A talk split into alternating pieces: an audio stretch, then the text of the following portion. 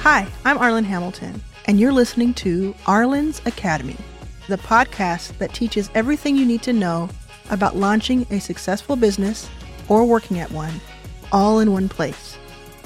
Arlan's Academy is brought to you completely free by HireRunner.co. HireRunner is my new recruiting company that connects outstanding operations talent with inclusive startups. If you're looking for talent, or you want to apply to be a runner, visit hirerunner.co. Remember, all of the material you're about to hear is accessible online at arlansacademy.com. If you're enjoying what you're learning and want to dig even deeper and learn more, visit the site now. Be sure to tell your friends.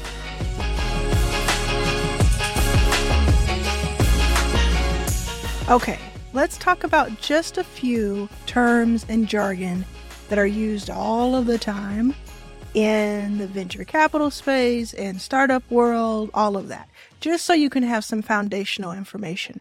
A lot of you will already know a lot of this, some of it, most of it. But a lot of you may not, and that's okay. Let me just say this I ask questions constantly. That's one of my biggest hacks ever. Yes, I know a lot because I've experienced a lot in this world, but every day I ask questions if I don't know the answers.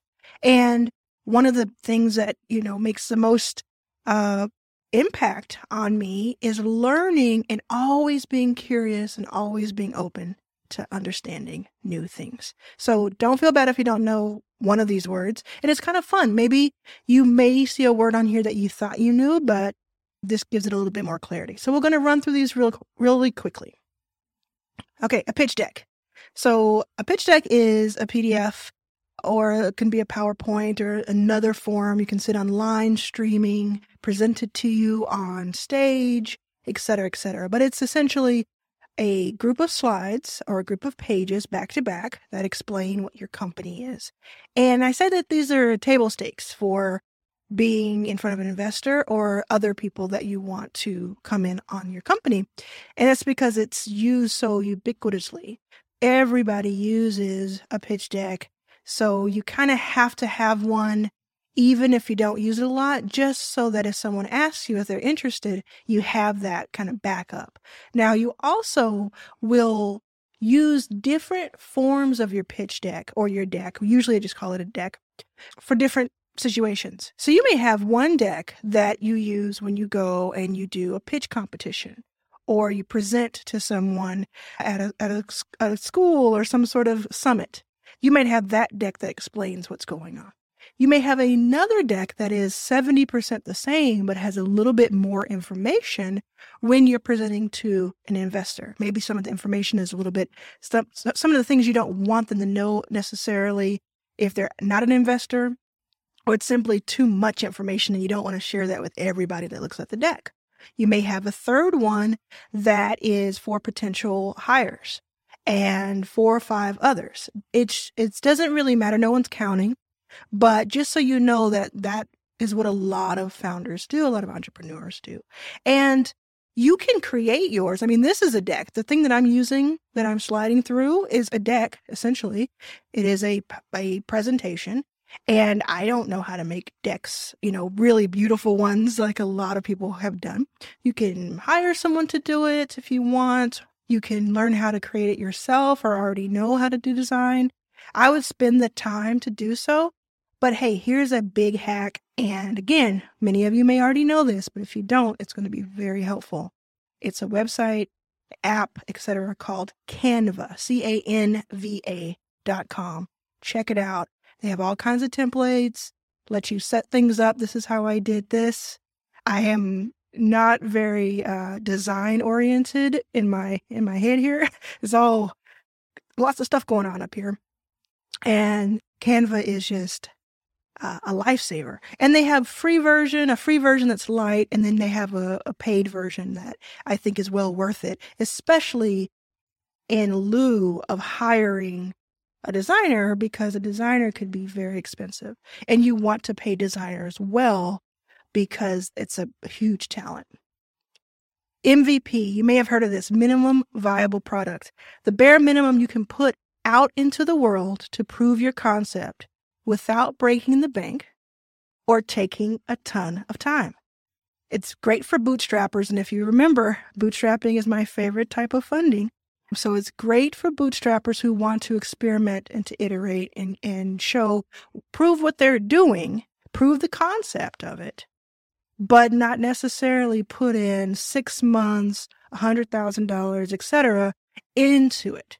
So let me give an example. I could, let's use this class as an example because we're in the class together.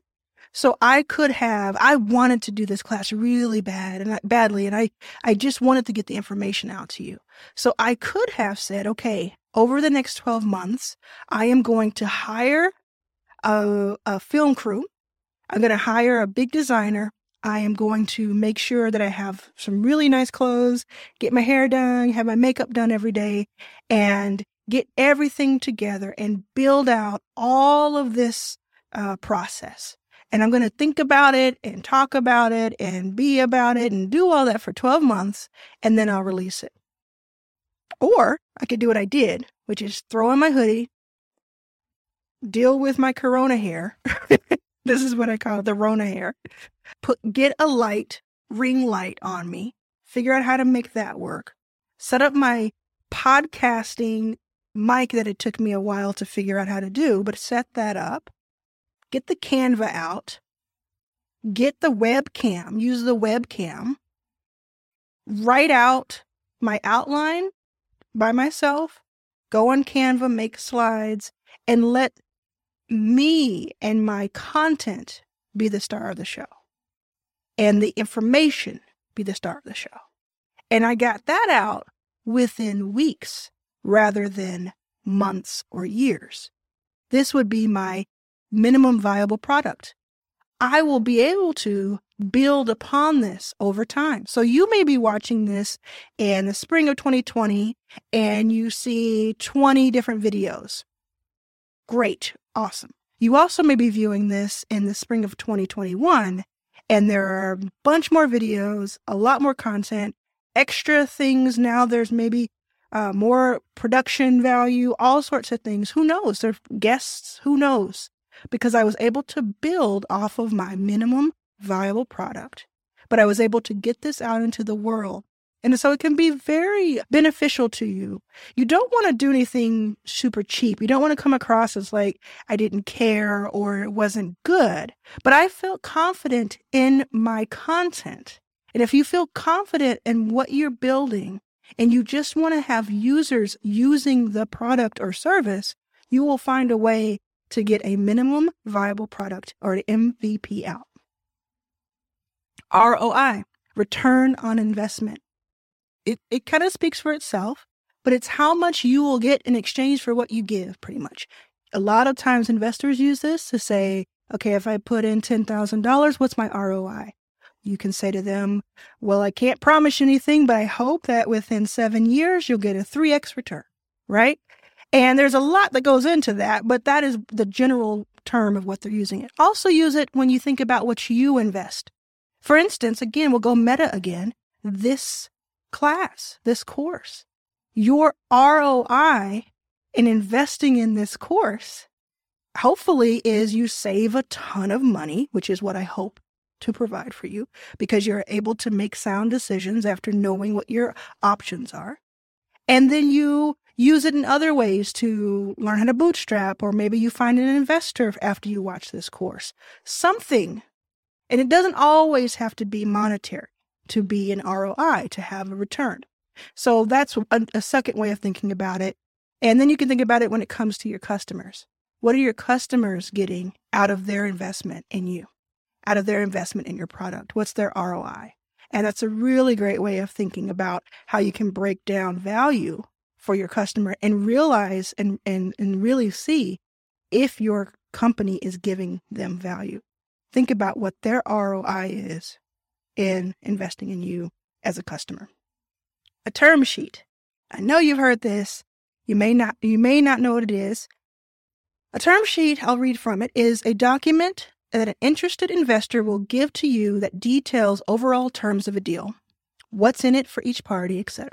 It's not binding. Now, you have other documents that follow it that are binding, but this is a term sheet. But it is, there are high expectations once you receive this. It's almost, it's like a gentle person's uh, agreement, right? If someone sends you a term sheet, they're saying, This is what I'm willing to do. And if you accept the term sheet, we'll go in and we'll do all the legal documents. And you usually only get a term sheet once an investor is very interested in you. One term sheet can be used to help set terms for other investors. So you may get a term sheet from a large investor or a large angel group or a fund manager, and they say, okay, I want to give you $100,000 for uh, on, a, on a convertible note, which is a, a loan we learned earlier. And I, and these are the terms, and this is when it needs to be paid back if it doesn't convert to equity, blah, blah, blah, et cetera, et cetera. You can then take that, if you want, take that term sheet and go to a different investor and you say, or you could take it physically, you know, show them or talk about it vaguely, depending on how you want to negotiate. And you can say, I have a term sheet from XYZ and this is what they're offering. Would you like to come in on those same terms? And a lot of times, especially angels, will like that because the terms are being set for them and they're just saying yes or no to it. So think about it in those terms too. You can use the term sheet to compete with another investor's term sheet.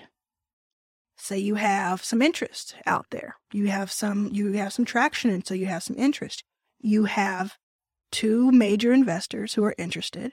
You get two term sheets. You look at the terms. One of them is slightly better than the other you can go back to the second investor and say, Can you match or beat these terms? Because I have both in front of me and I want to make a decision.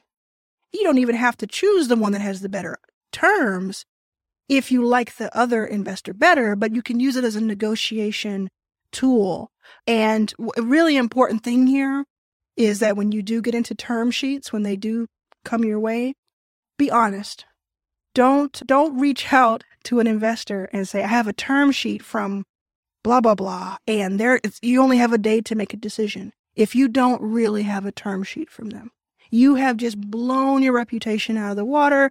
You're no good here if you do that because investors talk to each other. They vet each other. If you were to write to me and say, I have a term sheet from Andreessen Horowitz for $250,000 as, as a seed round, and they want an answer from us in, in seven days, the first thing I'm going to do, even before I write you back, is I'm going to get on the phone or send an email or send a text to any number of my friends at Andreessen Horowitz and say, Do you know this person? Are they telling the truth?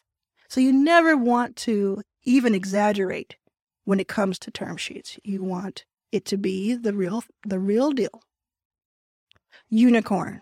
It's a company that's valued at a billion dollars. Zebra. This is a newer term that's a little bit more founder friendly. It's a company with many stripes, not based on huge valuations, but on values. That's how I describe it. There, there's a bigger way to describe it, but it's basically underrepresented founders coming together and saying, I don't need my company to be uh, worth a billion dollars one day. Therefore, I don't need to go out and find venture capital. Or if I do, I want to find someone who is friendly and uh, and I'm willing to take on debt versus equity, et cetera, et cetera. All of those things. If you skipped above, check out all of those terms to know what I'm talking about. But it's just a, a cool term that is now being coined by a group of people. Dry powder. This is the amount of money investors have on hand or incoming to invest in new companies or follow on in current portfolio companies. You'll hear an investor say, like you might have heard me say it before because it happens all the time. They can say, I don't have any dry powder. We've made all of our investments for the year. Or I don't have dry powder until three months from now when we have our first capital call. And a capital call is when an investor at a fund asks their investors to pull in money to to send to wire funds to them so they can make investments. So that's why I said incoming, because you may have dry powder if you know that in three weeks there's a capital call happening, you can kind of, you know, give or take. It's not a big deal, but I wanted to make sure you have that. B2B versus B2C, business to business. So selling your product service to another business organization and business to consumer, selling to the general public. So B2B is Salesforce is a great example of that kind of kind of meta lee in a meta way because they sell they sell to businesses who are selling to businesses, but they are B2B. And B2C is more like, hey, I ha- I'm selling a, like CurlMix is a great example because, like if you saw in the case study, because CurlMix sells hair products to an end user who is a customer, who is one individual person, and that's a B2C company. Founder market fit, the special sauce that makes the founder perfect for the company they're running. I'm a good example of this. Backstage Capital, my company, Backstage Studio, my company, Arlan was here, my company, all of those companies, I am probably the best fit to run those companies because of my background, because of my interests, my experience, what I bring to the table compared to what the companies are. Investors mostly, vendors and even potential team members love when you are when you when there's great founder market fit. It's a great thing to strive to have. I say strive to be, but it's to strive to have, right? SaaS, S A A S, SaaS. Software as a service. That's what it stands for. So your Slacks, your Gustos, your Salesforces again, anything that is using software and you are not interacting with another human being on a day-to-day basis to run that software. It is it is uh, you know, automated in how it, it gets to you and how you're able to use it. So it's pronounced SaaS. And I used to say that I was SaaS, S A S S, as a service when I first got into venture. You're welcome. A B testing. Experimenting with two versions of something to see if one has an advantage over the other. It's mostly used in marketing, but can be great strategy in negotiating. A great example of A B testing is in your deck. Like, make two decks that are 90% the same, but change one slide or change the order of the slides and see which one is getting more traction, which one is bringing more people to you. Another example is, and I won't get into here because it's a whole marketing thing, but another example is let's say you market something on Instagram and you put you do paid advertising. You do one version of the ad here and you spend $30 on it and you do another version of the ad here and you spend $30 on it. Which one is getting more clicks? You've just A B tested because you did them both at the same time. And now you know B, B was actually better, so I will double down on B. And so you can see how you can relate that and apply it to other ways of negotiating. UX UI. Okay, this one has a million answers because it's just it's harder to explain. It's sometimes it's a full course at a at a college, so I'm not going to answer all your questions here, but I'll give you an overall view of it. And you may be a UX UI person and think I am not explaining it the best way I can. Open to those suggestions, but this is how I think of it and how I, it's been presented to me. UX user experience. That is a fact. You know, that's what that means. This description is now my opinion. What it feels like to navigate a website, a product, or process. Think the checkout process. So when you signed up for this class, clicking this button and taking you to this page and the, this and that and the other, the navigation bar order, the ease of use. That's the, the mechanics of it, the experience of it. UI, on the other hand, is the user interface, which is which means how things appear, feel, are. So think the button colors of the website, the, the navigation bar font, the design more so. They work hand in hand. They sometimes overlap. They sometimes are the same person that has both skills and, uh, and, but both are, but, but it is a separate thing. So yeah, it's not the best description, but that helps me. And if, if it helps you to go back and listen to that again or take p- the picture of the deck or take the deck that we give you, do so. And again, I'm open to suggestions of how to better phrase it. Okay, so there are dozens and dozens of words that are used over and over and over again. So I will continue to add to this section over time. And hopefully, we'll have this really robust group of words. But in the meantime, this is just a quick overview. Another thing I wanted to show you are tools of the trade because, again, I'm not going to cover them all, but I just want you to know what I use. So this is a list. I will read out the list in case you're listening through audio. But these are things that I use on a day to day basis. Slack for internal conversation, Twitter for, believe it or not, most of my hires came from Twitter relationships that happened over time. It's really interesting. We'll talk about that more in the branding section. Notion for interacting with your uh, remote team. So they can be typing in something over here in another state. You type in over here. It's a really great way of keeping things uh, organized. My my team uses it a lot more than I do, but I really do like him. Canva, I mentioned that earlier. Screencast is what I'm using right now in order to record this with the deck showing. So if you've wondered how I have my little tiny face in here on screen, but you're able to see the slides, I use something called Screencast. If that helps you with your purpose for your purposes, I'm I'm happy to share it with you. I use YouTube tutorials. Remember earlier, I said I ask a lot of questions. I use YouTube tutorials all the time, all the time. Use them, love them. Audible. I use Audible to listen to, to consume books by audio. It's much easier for me to do so. Now I have these books behind me and I have many, many books that you can't even see. And I like to reference those. So I'll pull those out, reference them. But if I'm listening to a book for the first time, I'm listening to it. I use voice memo to give myself notes and to give other people notes. I don't always text, and sometimes I will just send a little voice note or a voice memo to do a lot of things. I use Anchor for podcasting. If you don't have a lot of technical background or time or money and you want to put your voice out into the world, Anchor is great. We'll talk about that more in the branding reputation section. Gusto for my payroll for three different companies. So, what I suggest that you check out Gusto if you haven't yet. We love them. Oh, I have a bank. I don't know why I just put the word bank there, but I have a bank, a lawyer, a MacBook Pro, which is what I'm using to record this on. Uh, it's a really great investment, has been for me. I get a new one every three years or so. For about a year, uh, about five years ago, I used a Chrome, a Microsoft Chromebook. It cost about $300 and it was awesome. So I just kind of use what I need for the moment. The MacBook Pro, the newest one, has been very helpful to me. Let's see, Shure mic. So this is a Shure mic. People have been asking what kind of mics I use for my podcast. And for this, this is a Shure mic. I love it. It has a little mic stand. It's a bit expensive, but it is, I don't have to upgrade anytime soon. And then I use pen and paper. I don't know, that's probably not interesting to most people, but I'll even show you. Like, I use pen and paper.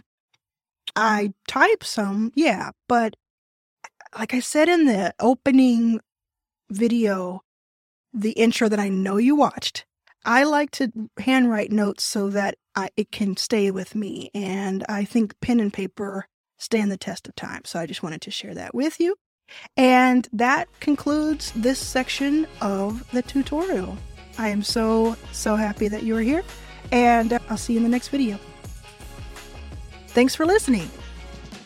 If you found this helpful, you can check out more at arlansacademy.com. And don't forget, this entire show is brought to you completely free by my company, HireRunner. To find outstanding talent for your startup, visit hirerunner.co. Thanks for listening.